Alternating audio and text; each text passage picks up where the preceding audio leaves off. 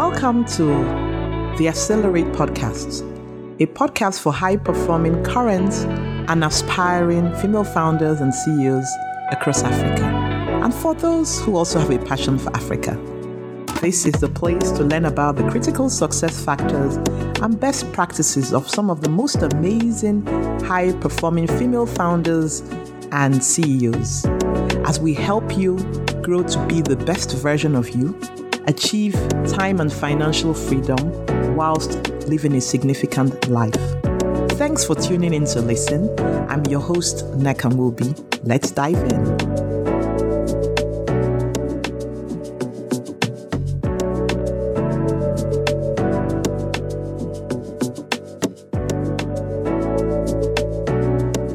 Hello and welcome to yet another episode of Accelerate Podcast. I am super excited to introduce my guest, Catherine Engman. She's a very dear friend, has been my accountability partner, amongst other things. And um, she's partner and head of CERDA Ghana. And CERDA is Africa's leading educator and guide of high, high performance boards. A bit about Catherine. Catherine joined CERDA in May 2019 and brings a wealth of corporate governance and company secretarial practice experience gained over two decades. She was previously a founder and managing director of Platinum Corporate Solutions, which is an organization that focuses on supporting entities with the implementation of best practice corporate governance frameworks, cultural transformation, leadership development, and organizational development. The first 15 years of Catherine's career was spent supporting companies listed on the UK Stock Exchange, with the last decade being focused on the family business space in Africa. Catherine's expertise lies in the area of board evaluations. She leverages her skills as a certified coach to probe sensitively and to help boards identify issues and challenges that lie below the proverbial surface. She's also been involved in the recapitalization of companies through private equity financing, listing new companies, handling mergers and acquisitions, and managing employee share plans globally.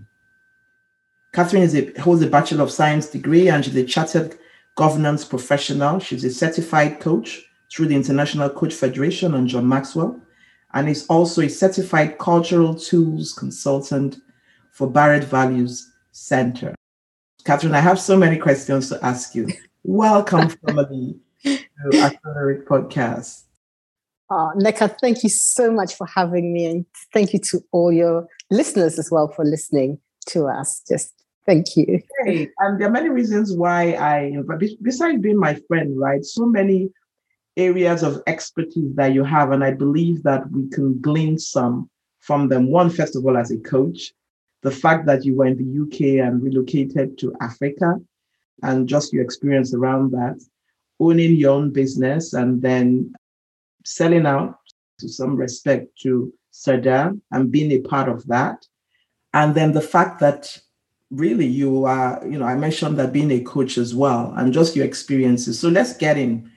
Um, I like to kind of start from the beginning. You experience relocating to Ghana from the UK um, how and set up a business, right? It wasn't like going to work for somebody and all that. How was that experience? And what would you do all over again? oh, Nneka, thank you. Wow, what a question. Okay, nothing actually prepared me for coming back to Ghana. I lived my very cozy life in England, in corporate England. And actually, it was as a result of my father's death that I came back to Ghana actually I'd made him a promise on his deathbed. so I had to honor that promise. And I found myself in Ghana. Now, thankfully, I had a friend who gave me some advice. And he said, Catherine, when you come to Ghana, everything that you know in England and believe to be true, turn that upside down when you're in Ghana. Otherwise, you will not survive. And honestly, Nneka, that was the best advice anyone could have given me. Because what I found that I really held true and dear was really actually quite different over here. And the first thing that struck me was the lack of structures. And my job is in the corporate governance, corporate secretarial space. And at the time, we couldn't even get an electronic report from the registrar of companies. You physically had to go there. So just those little challenges and really the understanding as well, the motivations, you know, the desires of people. It it really was interesting. Now you asked what would I do differently? I would have come with a plan. For those who are considering yes. some part of Africa from Europe or America, okay. come with Absolutely. a plan. And honestly, Nneka, I would have actually found myself a mentor or someone to guide me properly when I got here because I made so many mistakes because you come with one mindset. And I see that with a lot of returnees, repatriates, where, oh, we used to do it like this in England and it worked like this in England. And why can't we do the, and really expecting the same here? And no. And so you end up getting so frustrated. So I would have had definitely had a mentor, a guide to guide me. And Nneka, the truth is, after year two, I wanted to run away. Yes. And it was because I, I didn't and it was only because my British passport had expired and I was having challenges renewing it. I couldn't leave. And so it took me another 18 months to get the passport. And by then it was like, okay. so do what you um, it was like okay you better stick this out but um, yeah i would definitely have sought a guide yeah before before i came and had a plan well, in the couple of years now, I think you've been back for about 10, over 10 years now. Yes, this is my, wow, this is my 11th year. Yeah. And I know you to be a, a very strong um, relationship builder. You're building relationships and connecting. How have you, I mean, first of all, how do you develop that skill? And talk about the value of being that as you rise in your career. That's a great question. Unbeknownst to me, Nneka, one of I discovered when I moved to Ghana, you're coming back here. I didn't really know anyone apart from two people. Really? I thought you know these people. Yes. Wow. Okay. no, no, no because I didn't stay in touch with my old friends or my school network. I left Ghana when I was 13 and I didn't really stay in touch with, I didn't stay in touch with anyone. So the people that I knew had been newer friends that had met in the previous 18 months when I moved to Ghana. And unbeknownst to me, I hadn't appreciated that before I moved here, I hadn't appreciated that one of my gifts was actually connecting with people and networking with people. And I have such a compassionate nature and a generous heart and I believe that that might that actually served me well when I came when I got back to Ghana because I'm such a genuine person and people could feel that genuineness. And so what that has done is that that's been able to open up so many more doors for me because I help people without expecting anything in return. And later on, then you can actually leverage this as well. So I hadn't I hadn't really appreciated that that was my gift until now that I'm I'm, I'm sowing the seeds of, right, that. Right. Well, you mentioned two important things here, right? In terms of really being yourself, genuine, and also, you know, looking for ways to be a blessing or help others without expecting anything in return. Being just genuine, being your real self.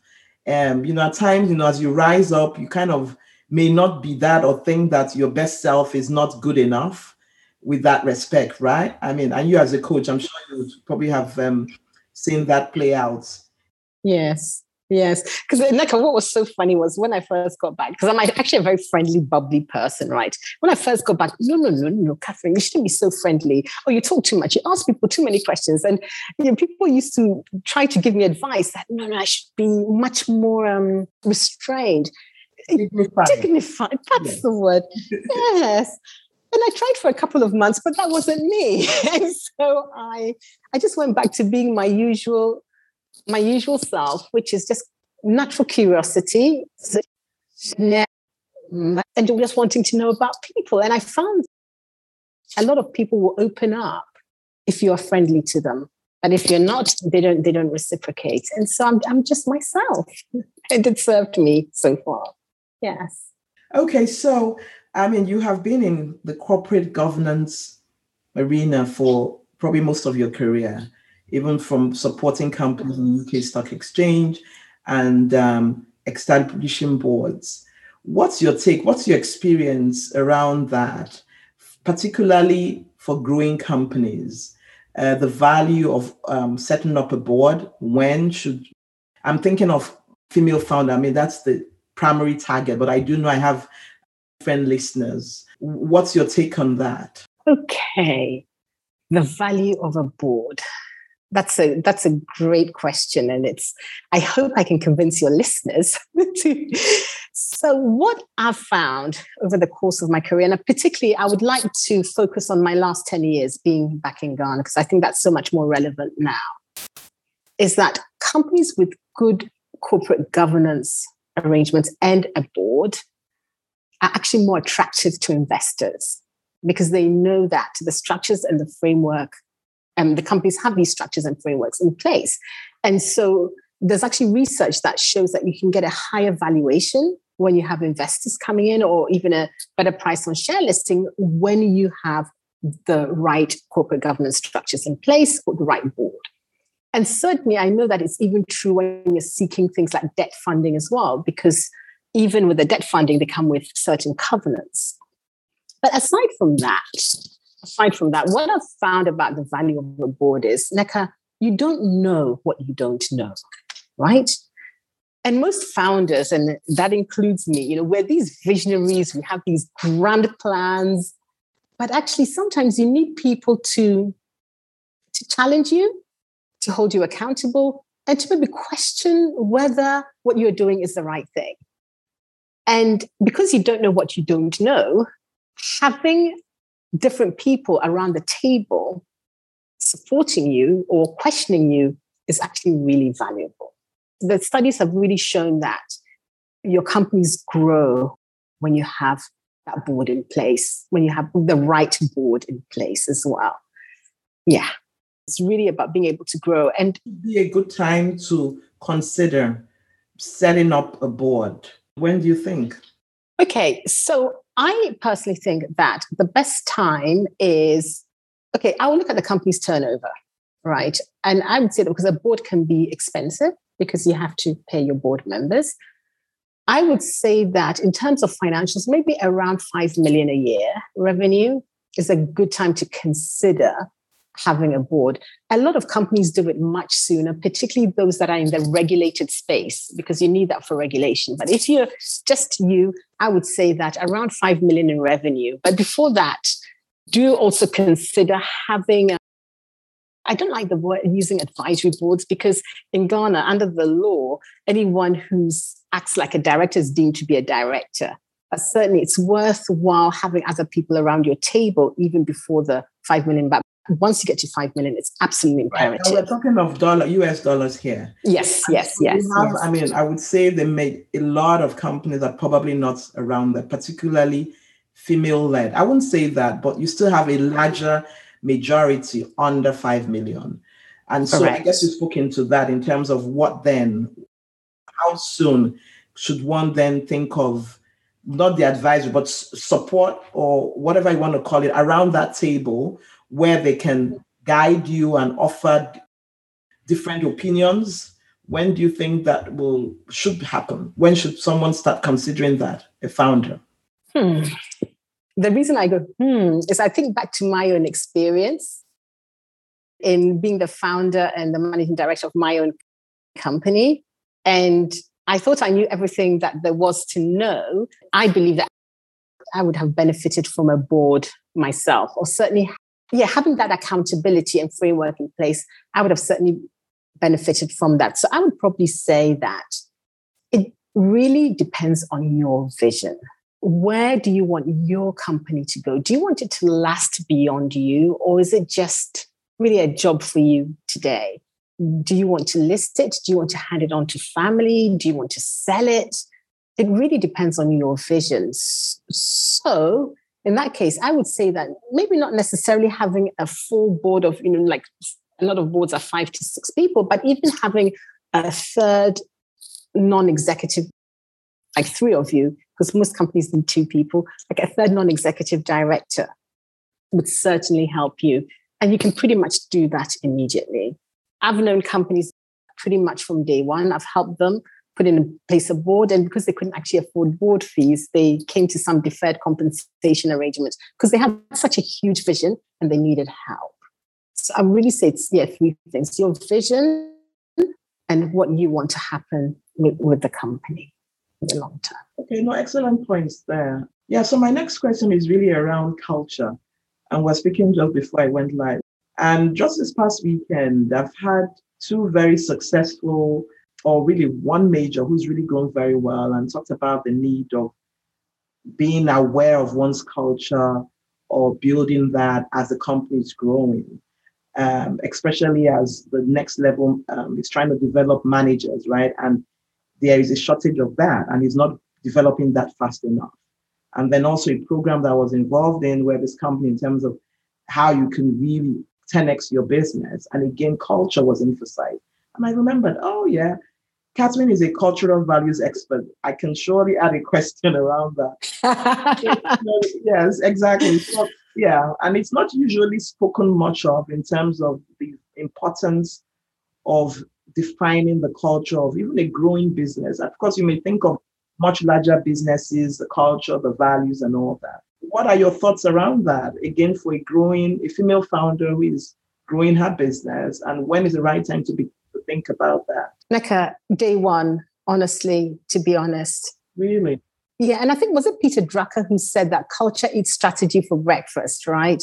And Nneka, it is so true because you can have the best business plan on the planet, but if your culture doesn't support it, you will not achieve your goals. And what I have found is that because the culture of the organization something already.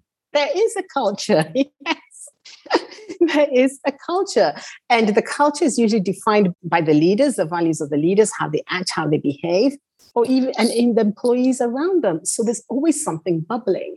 And if you do not define it from the start, certainly when you first start your company, you'll find yourself after a few years wondering, wow, why is this happening? And you'll be questioning yourself. And but it's because the culture has not been defined. And you define the culture by the values and making sure that the systems in place and not just your frameworks, your performance management system, everything is aligned with the values of the organization. I'll give you one example. I my big belief is in teamwork, right?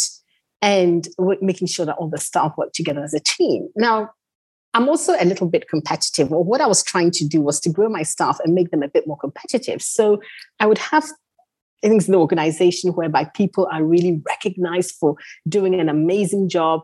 And yet there's this value of teamwork. So if someone is um, recognized for doing an amazing job, they don't do it on their own. They have a whole team to support them, right?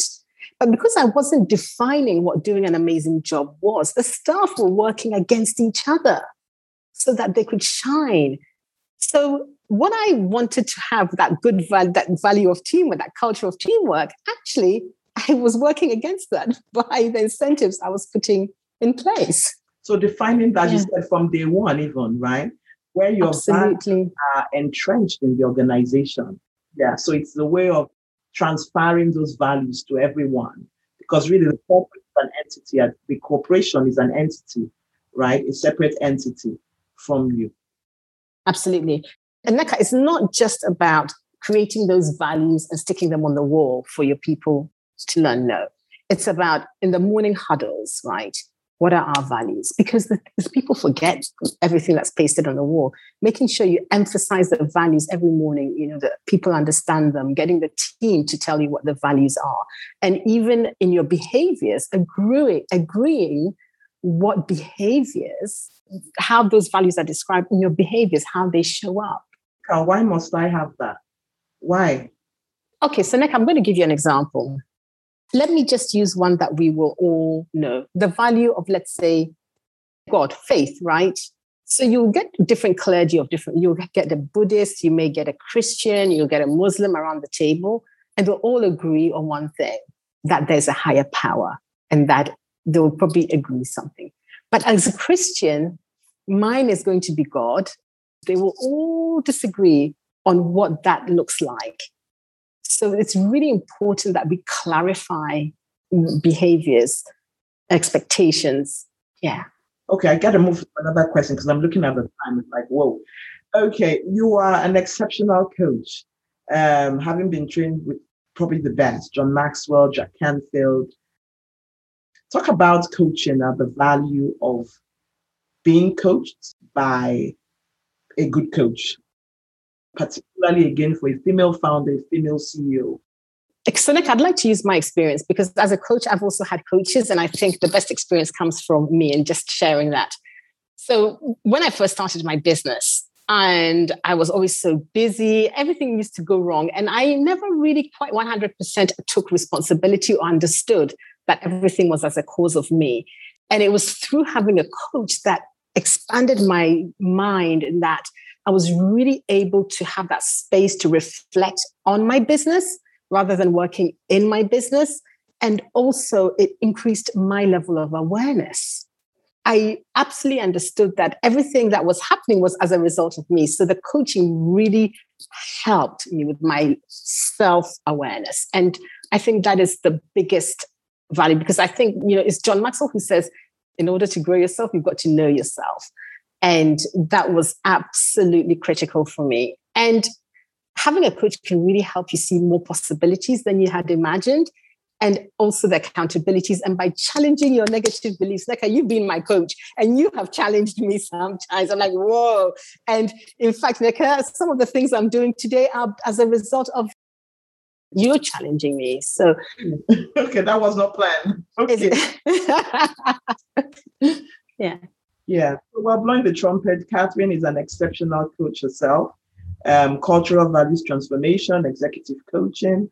Her details will be um, in the show notes as well um, if you're interested in having a chat with her. As we begin to wrap up, I know that you also like to read. What books have influenced you, have impacted you probably in the last one or two years during the COVID pandemic? Wow.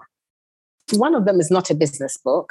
No, it doesn't have to. And one of them was is titled It Didn't Start With You which is a very interesting book. And it's really a book about generational traumas and how they can be inherited.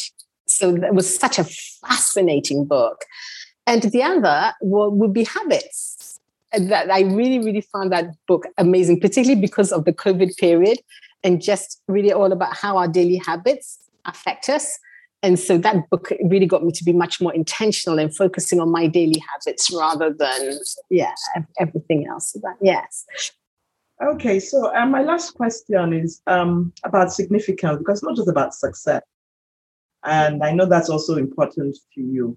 What does a life of significance mean to you if i were living a life of significance which i am a life of significance is about having compassion yeah it's, it's about compassion and just understanding that we are all different and accepting people for just who they are and what they are. That, that's compassion for me. Significance also means having deep, meaningful connections with people. And although I don't like to use this book, empowerment, I think it's overused, but really empowering people to be better versions of themselves or to live with their highest held vision. I think that's really a life of significance. And but most important to me are deep, meaningful connections with people and showing my compassion and my love. All right. Well, thank you very much. Any final last thoughts that you are thinking about that you want to kind of just put out there? Okay, do you know, I'd just like to leave with one of my most favorite quotes, right? And it's by Carl Jung, who says that we cannot live the afternoon of our life according to the program of life's morning.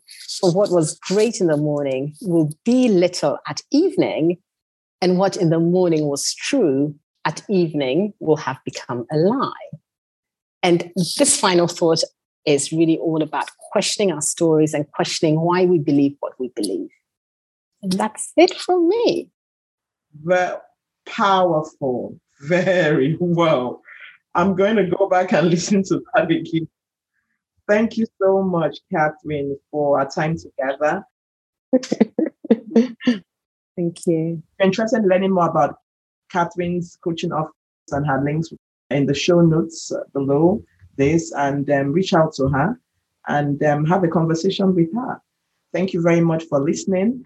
Do ensure that you share this if you've enjoyed this with your friends and family. Thank you.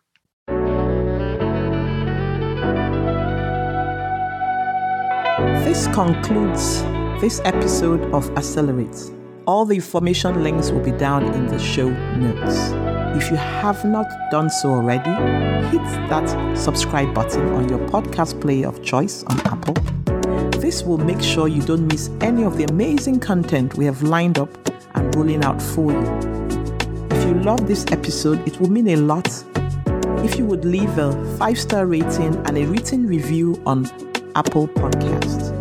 Finally, if you haven't connected with me over on Instagram and you're interested in learning more about similar episodes and all that's happening before they even get announced publicly, let's make sure to connect over there at Accelerate or Nekamubi on Instagram. But with all that said, I appreciate you being here. I look forward to connecting with you over on Instagram. And until I see you in the next episode, endeavor to grow, profit, and make an impact.